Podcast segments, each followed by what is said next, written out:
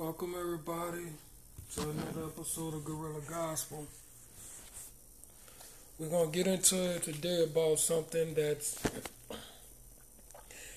uh, very much overlooked, and it's overlooked uh, by many people, uh, especially, uh, uh, you know the new school as well as the old school, but the new school mainly because there's always some some new person that's coming to God, coming to Jesus, and uh, they're hit hard by the devastation of you know false prophet and uh, atheists. The pulpit is full of undercover atheists in some parts of this world. I come to learn that on the streets. These are people who claim that they follow, who claim that they know, and all this other stuff, but their real job is to turn you away from God. This is their job, and this is how they stay in power. And no matter how long, how many years a lot of people has been in power doing some of the most evilest things in the Bible, you could ask me why, you know, does this happen? And I can tell you that it's because, you know, these are the wolves in sheep clothing he was warning you about. You know, when Jesus said, Many will come in my name, but they will mislead they will mislead the congregation, it will lead you astray. And believe me, these people they practice what they preach. Year long. Okay? All little long day. Okay? And I mean you don't have to take my word for it. But that don't mean to hate the gospel. That don't mean to hate God. That don't mean not to trust them or the word. But he, he gave you so many instructions. He said you will know a man by his fruit. So if you can't trust your own judgment, then you're the fool. By not reading and by not paying attention to how this man demonstrated and taught when he was down here. And he gave all these instructions, and it's written so that you can follow if there's no one that can guide you. Okay, I mean, if it if it if it smells and it looks funny, then I, it's funny. Okay. Didn't know this is not how God rolls. Okay, this is how man rolls. Man is always cursed. Remember that. All right, don't push it. Don't put your trust in man. He said that too. Okay, but always fellowship. If y'all fellowshipping about the right thing. So let's get into it, and we're gonna go into uh, Luke twenty four, verse forty four, and it says, "And he said unto them." These are the words which I spoke unto you while I was yet with you, that all things must be fulfilled which were written in the law of Moses and in the prophets and in the Psalms concerning me.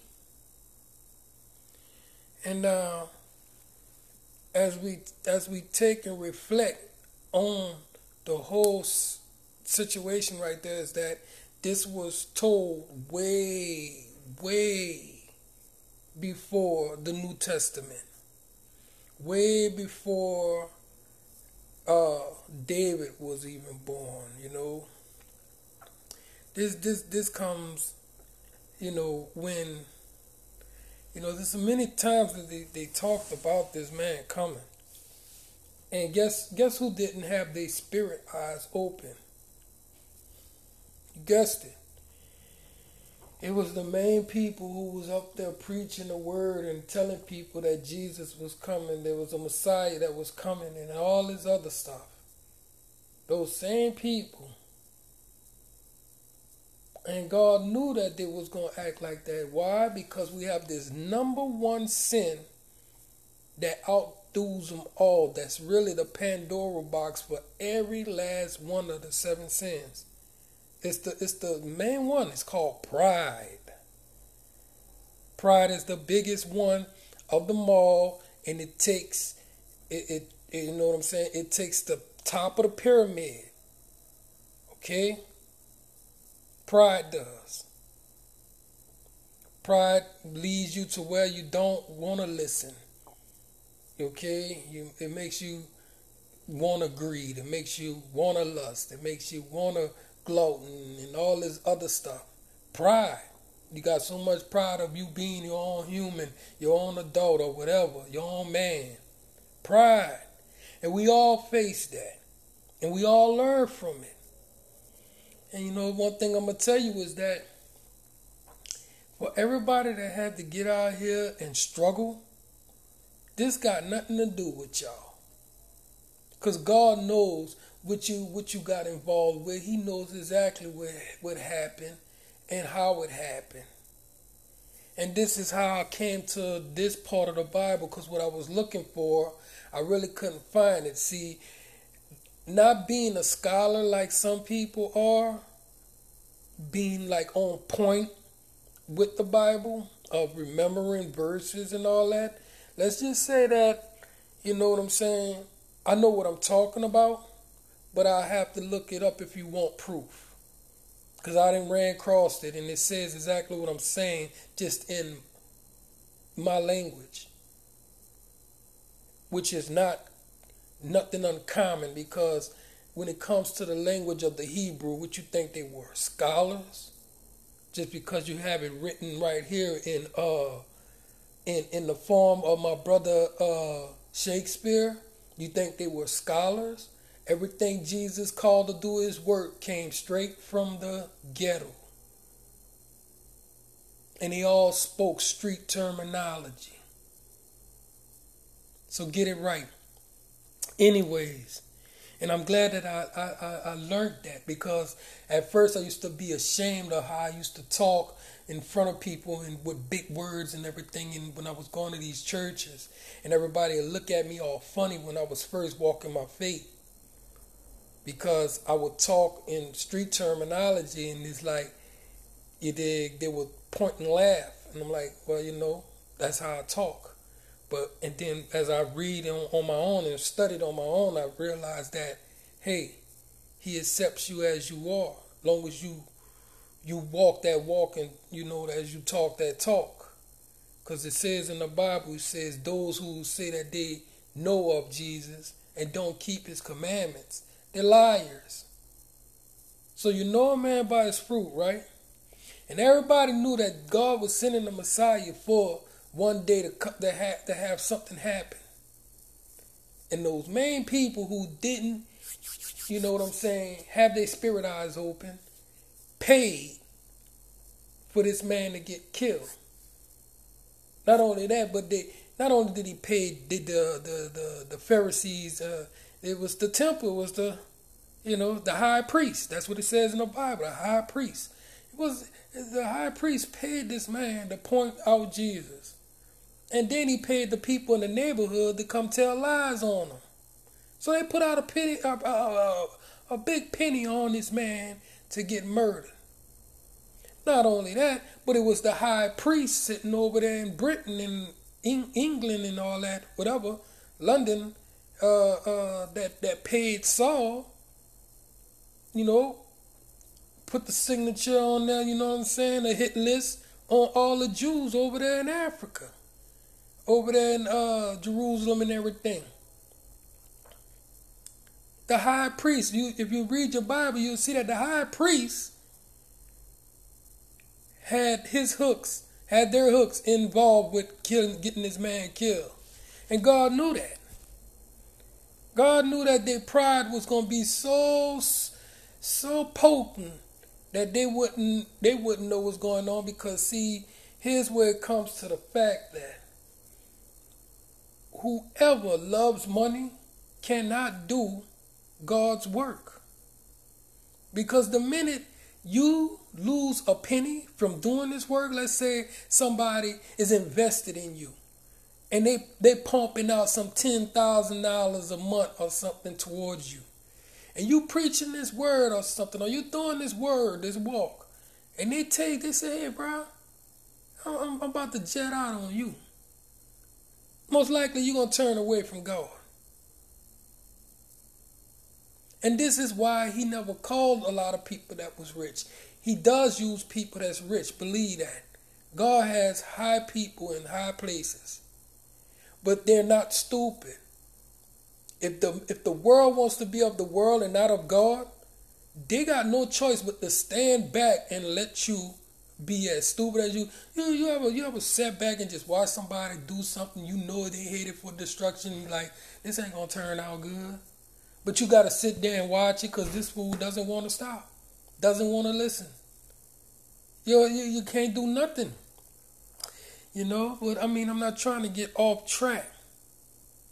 Cause, like I said, the man said simply, he said, which were written in the law of Moses. So this was way back when that they wrote this. All right? And then none of them could get it right when it came to this man. None of them could see what was right before their eyes. I mean, they had a lot of sorcery and, and, and, and stuff going on back then that they they so full of that grape juice and whatever else that was potent out there that they was not really paying attention. Could you could you picture, you know what I'm saying, a man sitting there and taking somebody with a default hand and making it whole again the way they could work? Could you believe that he go into a, t- a tomb and he didn't even go into the tomb? He said, Lazarus, come out. And Lazarus come out in the bandages and everything. Could you picture, you know, the movies we watch about the mummy comes from that part right there. This is a man wrapped up in bandages and he's coming out of a tomb and he's he could barely move. He he, he he's moving like inches, like an inchworm. That's where you get the mummy from, with the with the bandages and everything. All right, but get it right, cause both feet are wrapped up. So this the Hollywood stunt. They take and they make money off of this and they make it into a joke. But as soon as somebody start telling you the real deal about it, that's when the threat comes in and they got people going out in the village and they go and pay people to do something about that. Like they did Martin Luther King. Like they did Abraham Lincoln. Like they did uh, uh, John F. Kennedy. And, and there are a whole lot of other people that tried to come and tell the people of the world this is not the way it's supposed to go. And now we have it to where the whole world is dying. People will make fun of anything that makes sense. Remember that. And when they do that, you got to see them for the fools they are and go above them, around them, all right, or through them to finish doing what you got to do. Don't let them discourage you for whatever you got. If you got to go to school and you got to get things in order, get your ducks lined in a row, get get with the people that really knows the truth, knows how to handle business on whatever matter that you're getting involved with, and do the, do do it the right way. Because see, fools, when you walk in this tightrope, they're gonna throw stuff at you to make you fall. You dig? And if you keep your balance and everything, then you good. But don't walk this tightrope and dodge all these bullets and everything just to have a little bitty fly land on you and you fall. So stay strong no matter what comes your way when you're doing the work of God. If you get overwhelmed, all you have to do is just sit back for a good week but study. You don't have to go in public and you don't have to talk to the people that's aggravating you. Nothing like that. You could just say that you're fasting. That's the best thing I love about fasting. I tell everybody I'm fasting. I'm not I'm not doing nothing. I'm not I don't care what it is. It could be talking, my cell phone, anything. I'm fasting. And that's how you could you could you could, you know, calculate captivate everything that's been said throughout the week or the month with people, the looks, the stares, whatever the glimpse and everything, and you can put two and two together and you know what direction you're going as you meditate in prayer. But here's something that, that you need to understand. Jesus was up in the air, bleeding, beat up bad, everything. Got stabbed in his side. There's a part in the Bible where where Jesus says, uh, those who thirst, let them come to me, for it says that water will flow out of my side. And then there's a part where the soldier stabbed him in his side, and it says specifically, blood and water came out. Amen. But this man up there, and then he gets in the tomb and he's down there, he's up in there for three days. And after he comes out of the tomb, he shows up to his people and he says here in 41 of Luke 24, and while they yet believed not for joy and wonder, he said unto them, Have ye here any meat? Now, the man man just suffered all type of things the only thing this man asked for is some meat, something to eat. Out of all that suffering he did. He didn't ask for a foot massage, for the spikes, hand massage, none of that. They, they couldn't even recognize him. That's how bad they beat him. But this man appeared in his own physical form. And he said, bro, if I was a spirit, would, would, could you touch me? No, I'm not a spirit.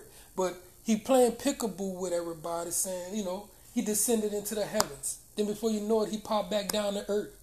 And while he descended into the heavens, the people said, hey, why y'all staring like in disbelief? Why y'all just staring in the sky? The same, the same Jesus that left you in the same way, he's going to return in that same way. Could that have been the second coming of Jesus? Because all I know is that when he gave up the ghost, that's our you know what I'm saying, power right there of connecting with him and his Father is that Holy Ghost. That Holy Ghost knows us. And if you don't get your connection, it's because the Holy Ghost is already has already expected you and be like, nah, this is not a good place to live. Let this guy go. Throw him back in. And I mean, this man walked around for like some 40 days after. Okay? You, you need to really approach yourself with this Bible and you really need to understand something. Those fools that paid for this man to die, they're still out here. And they pay for people to die that does good. Okay?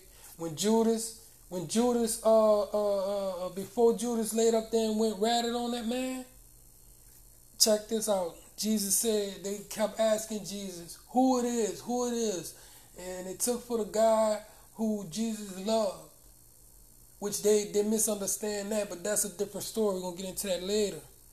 He said it's gonna be the one that I get his morsel to. So Jesus singled him out by giving him a morsel. And it said the devil got into him right then and there, which means he started cussing and fussing and all that type of stuff calling them names and everything before he ran out the house. But then check this out. Talk about an eye for an eye. When Judas ran up on Jesus with them boys from uh from Rome, them, them soldiers and all that. Picture, he, he told them it's gonna be the one I kiss. So he singled him out just like Jesus singled him out. Talk about an eye for an eye. These people, they really got it backwards when it comes to this Bible, thinking that this is all make believe and everything. All this stuff is, is, is written in this book. it's more real than what you read in your daily newspaper. The things that happens every day in your newspaper, Same thing that happened right here. So that's guerrilla gospel. May the angels say amen. Let the Bronx say word.